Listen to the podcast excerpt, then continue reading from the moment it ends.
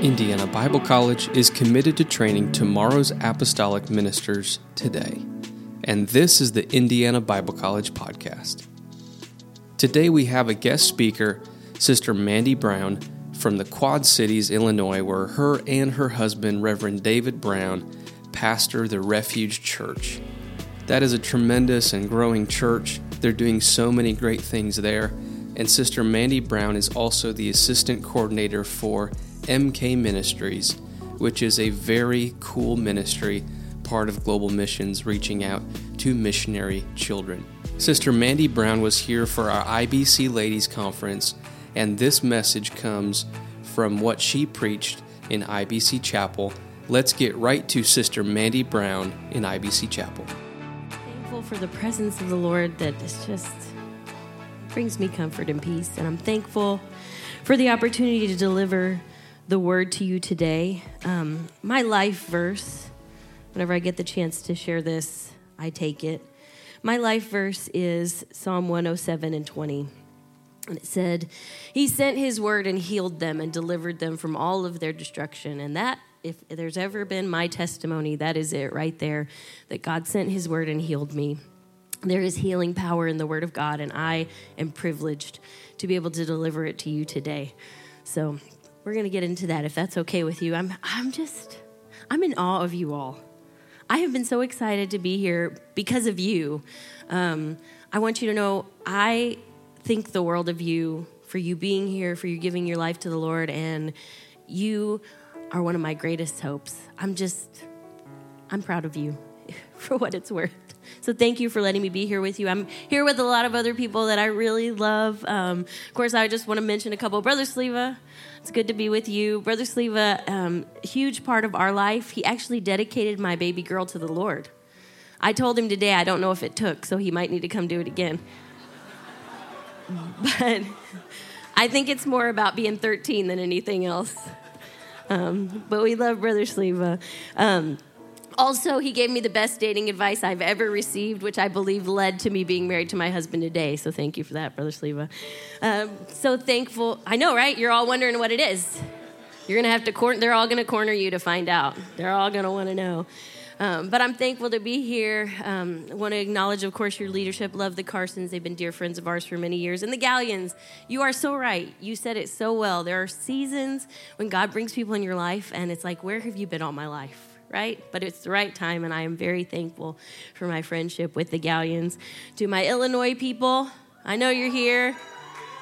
Love you guys. To my missionary kid friends, Caleb and Katie, I know you're here. There you are, there you are. Those are my people. I love them very much. Um, and so many of you I know. So thank you so much for letting me be here and let me be with some of my friends. That's how I feel today. Um, I want you to turn today in your Bibles to 1 Samuel 6, 7 through 14. So 1 Samuel 6. I would be um, mistaken if I did not acknowledge the fact and give honor to my husband. He's not here today. Um, and my kids, they allow me to sometimes be gone and they support me very much. I have a wonderful, loving, supporting husband who has allowed me to walk with him through ministry for these last almost 20 years um, who supports me, who even today sent me messages of encouragement, believing that I have a word from the Lord, and I'm so thankful for that. So I give honor to him. Um, when you get to 1 Samuel, you're going to find that we're going to be right in the middle of, this, of a story here. And in this story, the Philistines had taken the ark of the Lord in battle. And since they had taken the ark of the Lord, they'd been plagued with sickness, they'd been plagued with pestilence, their false gods had been shamed just by being in the same room, and they were ready to get rid of this ark of the covenant, the ark of the Lord. They wanted to send it home. So I just want to set that up a minute as we read. Um, starting in verse 7 Now therefore, make a new cart. Take two milk cows, and I'm going to read from the New King James Version just because it gives us a little bit of a clearer picture. It says, Which have been yoked, and hitch the cows to the cart, and take their calves home away from them. Then take the ark of the Lord and set it on the cart, and put the articles of gold which you are returning to him as trespass offering in a chest by its side. Then send it away and let it go, and watch. If it goes up the road to its own territory to Beth Shemesh, then he has done it, done us this great evil. But if not, then we shall know that it is not his hand that struck us, but it has happened by chance. And then the men did so. They took two milk cows and hitched them to the cart, and shut up their calves at home. And they set the ark of the Lord on the cart, and the chest with the gold rats and the images of their tumors. Then the cows headed straight for the road to Beth Shemesh. Beth Shemesh and went along the highway, lowing as they went, and did not turn aside to the right hand or to the left. And the lords of the Philistines went after them to the border of Beth Shemesh. Now the people of Beth Shemesh were reaping their wheat harvest in the valley, and they lifted their eyes and saw the ark and rejoiced to see it. Then the cart came into the field of Joshua of Beth Shemesh and stood there. A large stone was there. So they split the wood of the cart and offered the cows as a burnt offering to the Lord. Would you pray for me for this word? The Lord would open our ears and fill my mouth with his word. Lord, we thank you so much that you are here with us. We thank you for your presence. And I pray, God, that you would speak to us through this word today. Let our hearts be ready to receive it. Let our ears be open to listen. Let it be something that we remember, oh God, that we don't just hear now but forget later, but that it would become a part of us, remembering it, Lord, as is needed. I pray, fill my mouth with your words, Lord Jesus. Allow me to speak what it is that you want me to speak, oh God, and nothing more and nothing less. We glorify and we lift you up and we thank you. In Jesus' name, amen. You can be seated. I don't know if there's any of you in here who have a cattle farming background. Um, my guess would be it would be a very small percentage. I, my grandpa was a farmer, but that's about as much for me as it would be. But I want to give us a little bit of an idea of what maybe this story would have sounded and looked like. So I want to read a modern day article to you, and this is from the Newburyport News. In October of 2013, the Newbury, Massachusetts police station received several calls from residents that were complaining of strange sounds coming from a nearby farm. Upon investigating, the police found the source of the noise female dairy cows who were bellowing and crying after having been separated from their calves at the Sunshine Dairy Farm. In fact, the police received so many calls from concerned citizens that the sheriff issued a statement addressing the issue. We've been informed that the cows are not in distress and that the noises are a normal farm, a part of farming practices. Cody Carlson, now this gets a little bit ridiculous, but you know, go with me. Cody Carlson, who was an undercover investigator for the newspaper.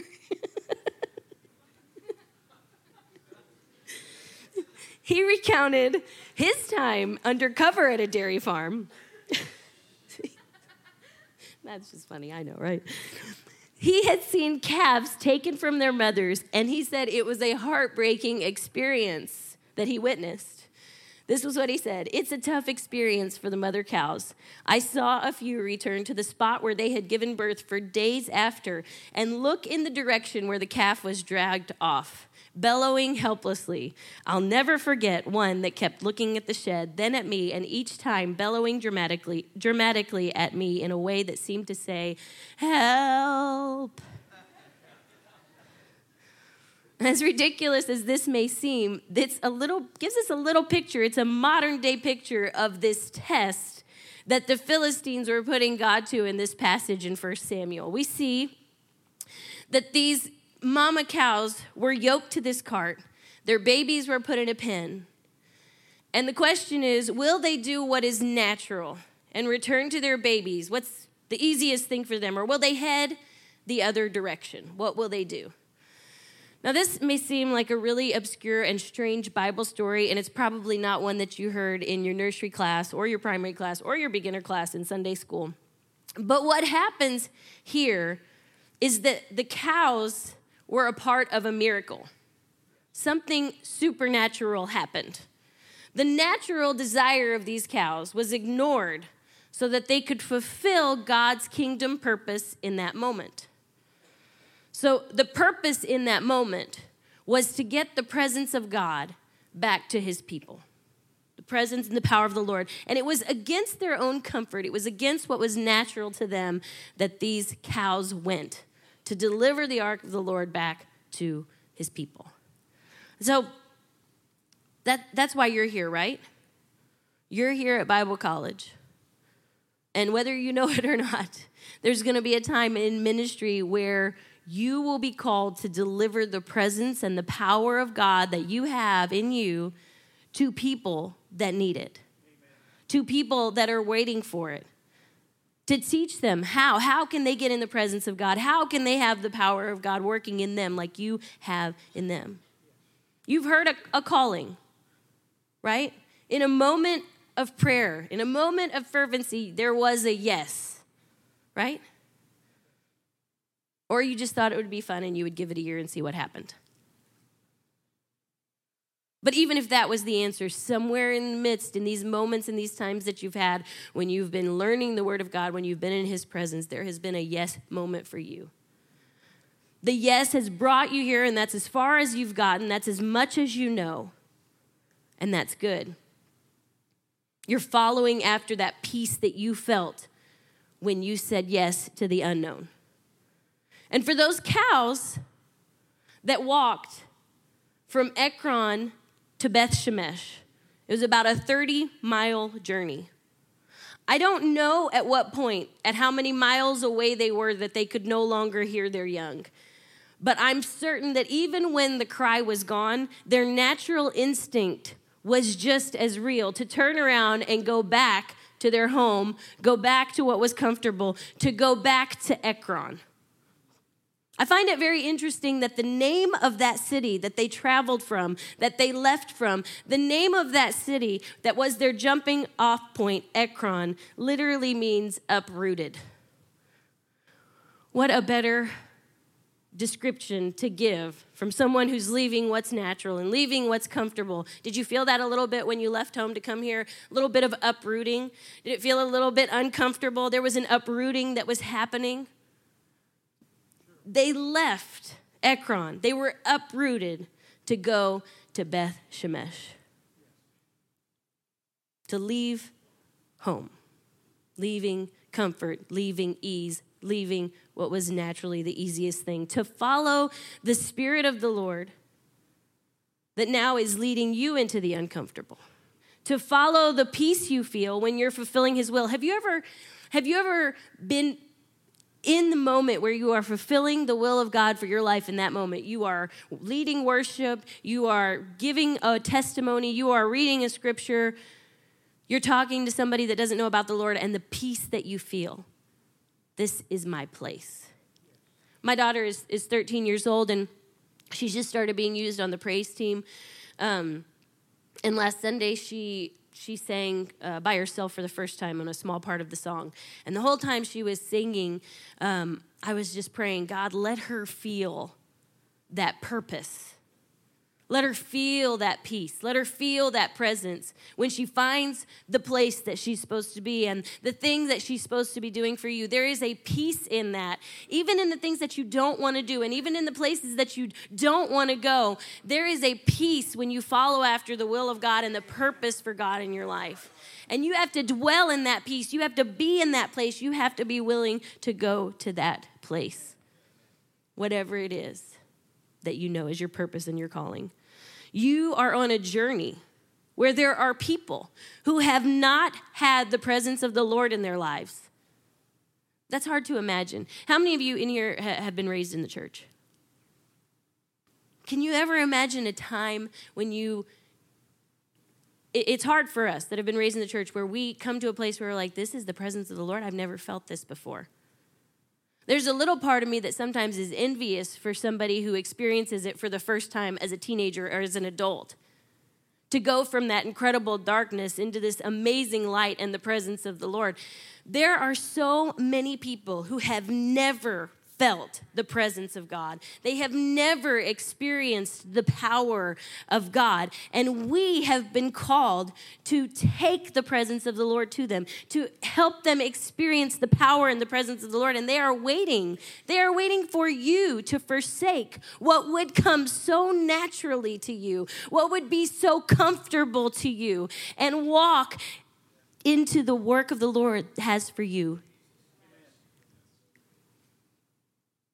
to walk into something that maybe is supernatural.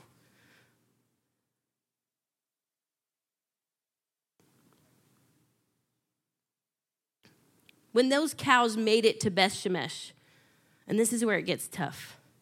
I know, the uprooted part was tough, right? But they make it to Beth Shemesh, and the people are so excited to see them. They're so thrilled to see the presence of God, to see the Ark of the Covenant, and they're so grateful that they offer the cows as a burnt offering. It may be a bad time to tell you, maybe you haven't figured it out, but in this illustration, you and me are the cows. We're the cows. I, is there a picture of some cows? Can you show that? I don't know if. There we go. That's us. We are the means by which people will receive him and rejoice when they receive him, and where we become a living sacrifice. We're the cows. Can I tell you that the most freeing moment in my life is when I studied out and embraced this scripture? Romans 12, 1 and 2. And I'm sure you know it. It says, I beseech you, therefore, brethren, by the mercies of God, that you present your bodies a living sacrifice, holy and acceptable to God, which is your reasonable service. And be not conformed to this world, but be transformed by the renewing of your mind, that you may prove what is that good and acceptable and perfect will of God. It was at a critical moment in my life that I was seeking transformation. I, I needed God to transform my life. And it was when that I understood that it only came after I became a living sacrifice that I could step into that promise of transformation, renewal of mind, and my life was changed forever. I would like to say that that happened uh, right here at IBC, but unfortunately, it took a little bit longer for me. I guess I was stubborn. But when I understood that I needed to be a living sacrifice, and we have to understand that we have not put, been put here, we have not been purposed here on this earth for self gratification, but for our King's gratification. We are a living sacrifice, a continual offering to Him. And that is what our life gets to be a continual offering to Him. And it may mean that we don't end up where we thought we would. And it may mean that we're kind of uncomfortable and lonely sometimes. And it may mean that our future is different than our original dream. And it may mean that I am pushing myself beyond the limits of what comes naturally to me and tapping into the supernatural power of the Lord. But that is His will fulfilled through me. Can I tell you, every day that I step into ministry, it is a supernatural thing because I'm telling you right now that in me naturally, there is nothing good to be used of the Lord. But when I step into what He has for me, I become a supernatural miracle of working in the Lord and doing what He's called me to do.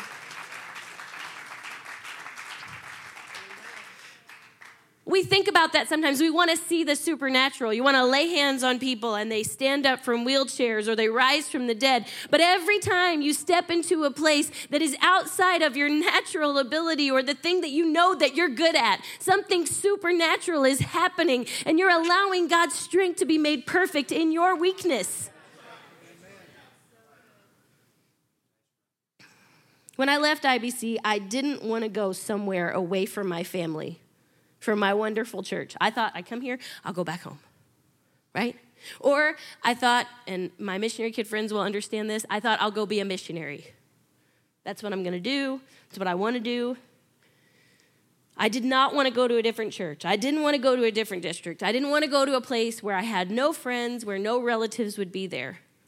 I did not want to sacrifice certain comforts that I had been used to to go to a city that I had never heard of and dig out a church in an economically challenged area. I didn't even know what that was. I didn't even know people lived that way. But they do.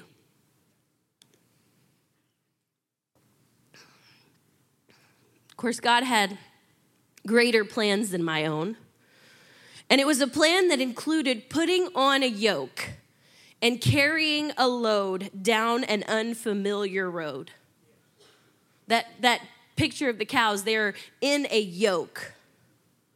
Yoked together. There was a yoke on them, a big wooden bar connecting them to one another and to the cart that carried the ark of the Lord. And your yoke might lead you on a very different journey than me, but let me tell you that it is a wonderful life living for Jesus, and it comes with a yoke. That might be seem contradictory to you, but it is not. Because as ministers, we are here to answer the prayer request of Jesus Christ that is found in Matthew 9 36 and 38.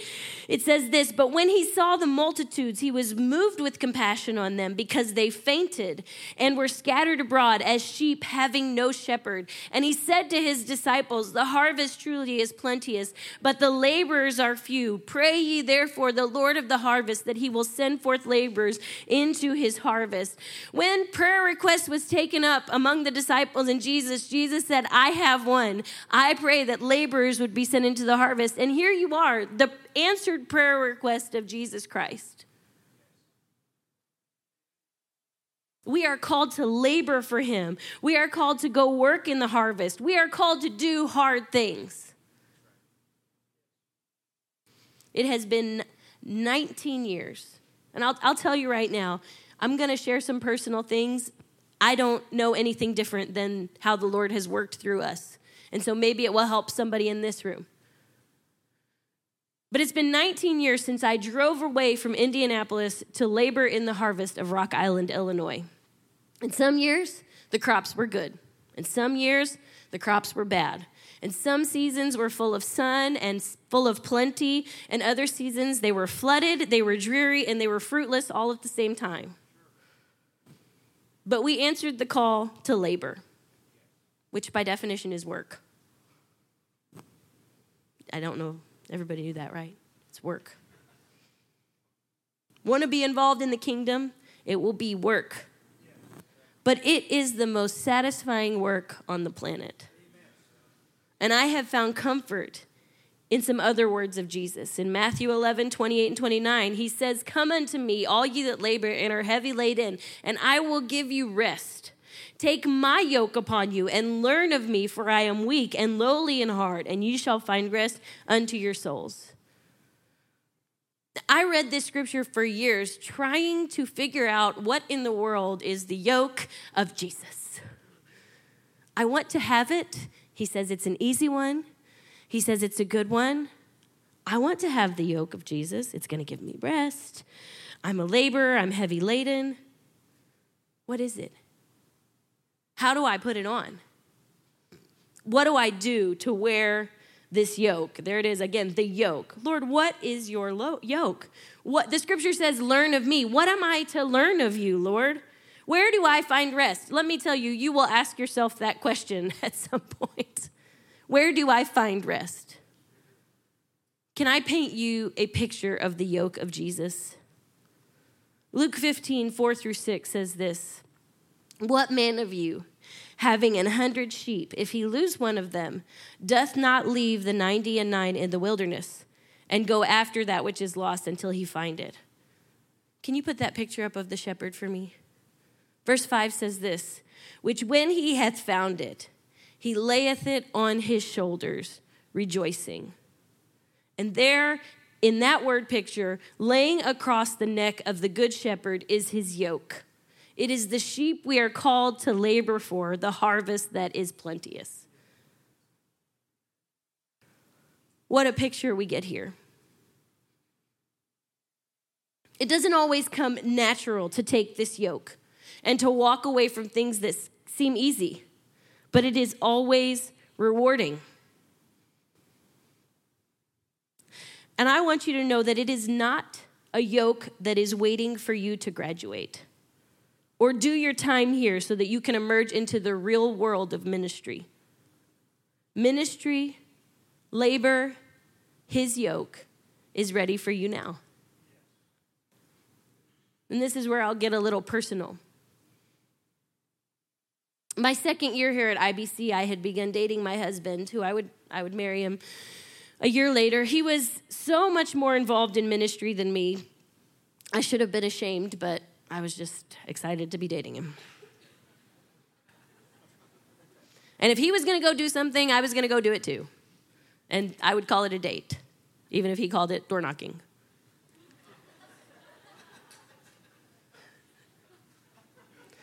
There's a raw truth, folks.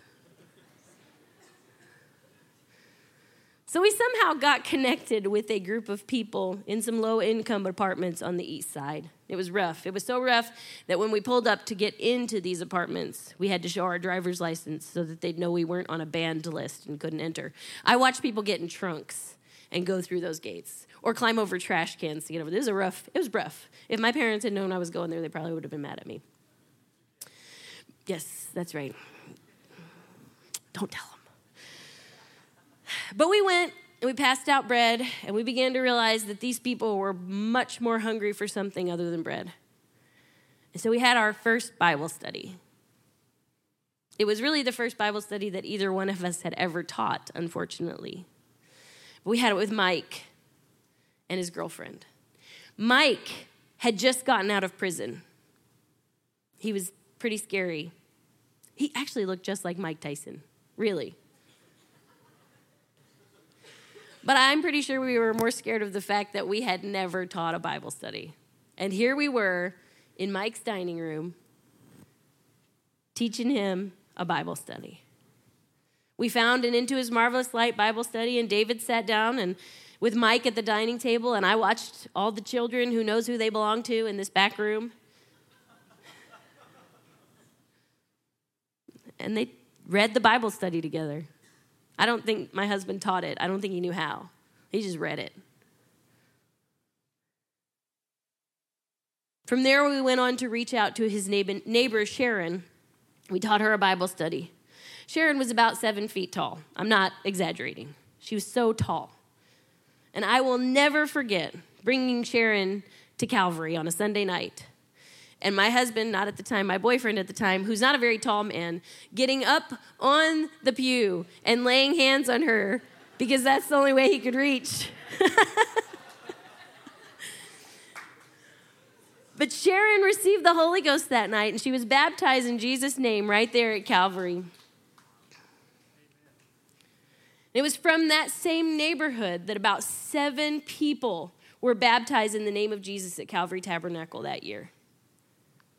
It was there that we met Corey and his sister and brought them to Sunday school at Calvary. And I, I mean, we'd bring these kids in and they would sit on the front rows with their Coca Colas. I remember hearing, I'm like, oh, But I'll never forget Corey on Easter Sunday. I don't know if they still do the Easter egg thing at Calvary where they go up and they get an. They used to do. They had this huge basket and every kid would get an Easter egg, and each Easter egg had like a treat or it had uh, money or something like that. And so Corey and his sister, uh, they got to go through the line that day because they were at church. So I see Corey. I'm like, hey, Corey, you know, I'm so excited. He's getting his Easter egg. A few minutes later, here comes Corey again. He gets his Easter egg. A few minutes later, here comes Corey again. I don't know how many times Corey went through that line to get an Easter egg, but every time he was like, there's no shame in his game. But several years after we left, um, we came back to the event that was done at the circle where the choir sings, and we were out there, and there was Corey. Remembered us. Hey, David. Hey, Mandy. N- not going to church, but he had heard that the church that he used to go to was having this event at the circle, and he wanted to go see it. I don't know where he's at now but I know that a seed was planted. When we started bringing this people, we would recruit our friends to go with us because we didn't have enough seats to bring people that wanted to come. At some point, we eventually started using the Calvary Church van, which meant that we had to use the time between church letting out and curfew to transport people home instead of for fellowship. And I don't, this is not about us. This is just my life experience and the result of it. So you take it for what it is. If anything, I want you to understand this that we are so much of nothing that if God can use David and Mandy Brown to do anything for him, he can use you. I mean, I was just there for the date. it became a little more than that. Don't, don't be too worried. But there were things that we were comfortable with, there were things that we were settled in, that we had to be okay with sacrificing to be involved in kingdom work. And, and, it really was just the beginning for us. Those decisions that we made here laid the path for what would later be where we are now in Rock Island, Illinois. What we did here, the friends that we made here, the decisions that we made here, they matter.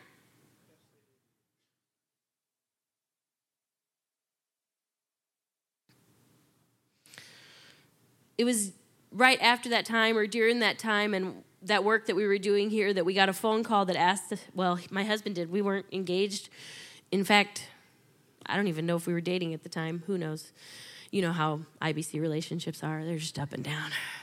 It's still the same right? Okay. Yeah.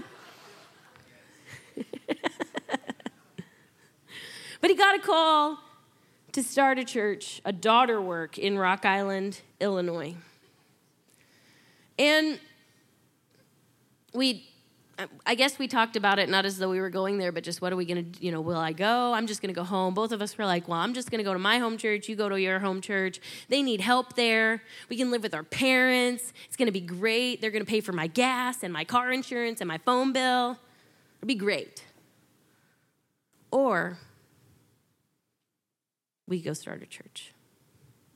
That'd be hard.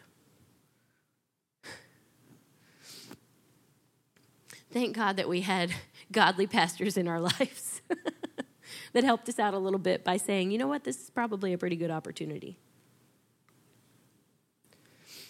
So, six months after my husband went to Rock Island, I was 20 years old, and the moment that I said I do, I became a pastor's wife to about six interesting or weird adults and 30 crazy kids right? And 19 years later, I will echo the words of Paul in 1 Thessalonians 2 19 through 20. He said this For what is our hope or joy or crown of rejoicing? Are not even ye in the presence of our Lord Jesus Christ at his coming? For ye are our glory and our joy.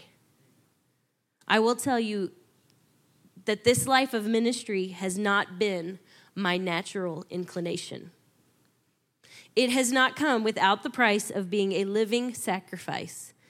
But oh, what a joy!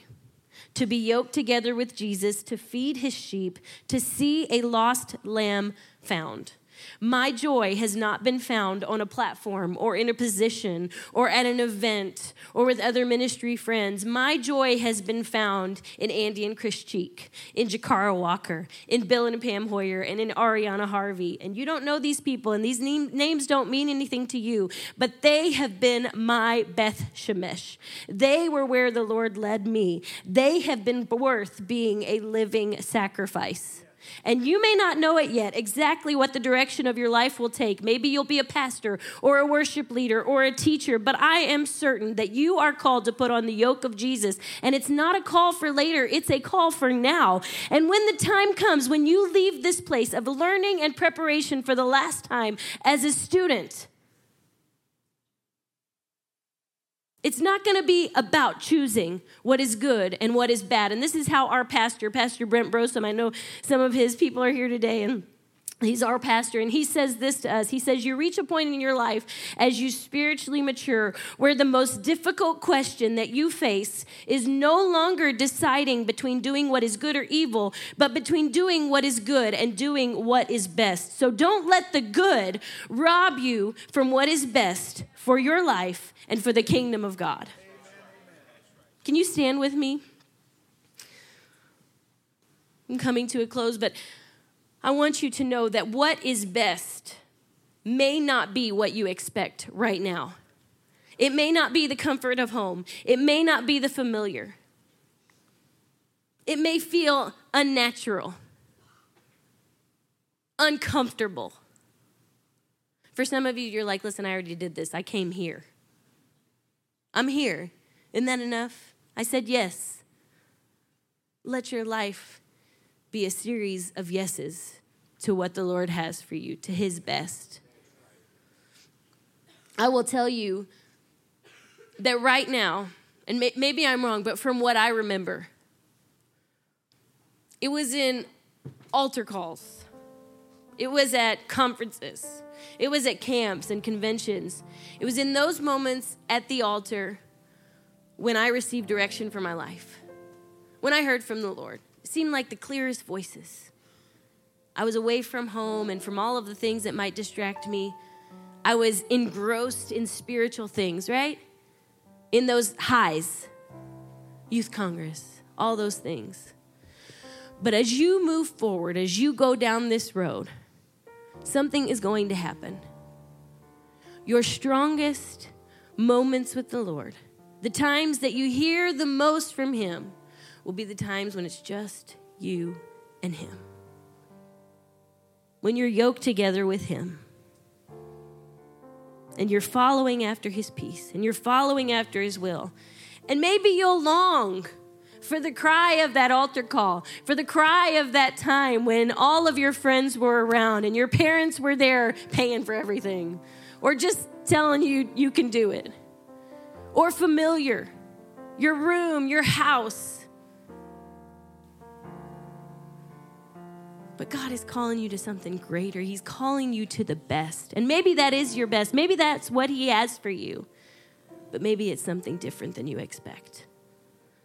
So, all I'm asking here today is that if you are willing to take those steps to be uprooted so that you can carry the presence of God to those who have never experienced it, who have never had what you have, if you would just step out right now with hands lifted and tell the Lord, God, I want to walk in this supernatural every single day. I want to be on this path. I want to be yoked together with you, Jesus.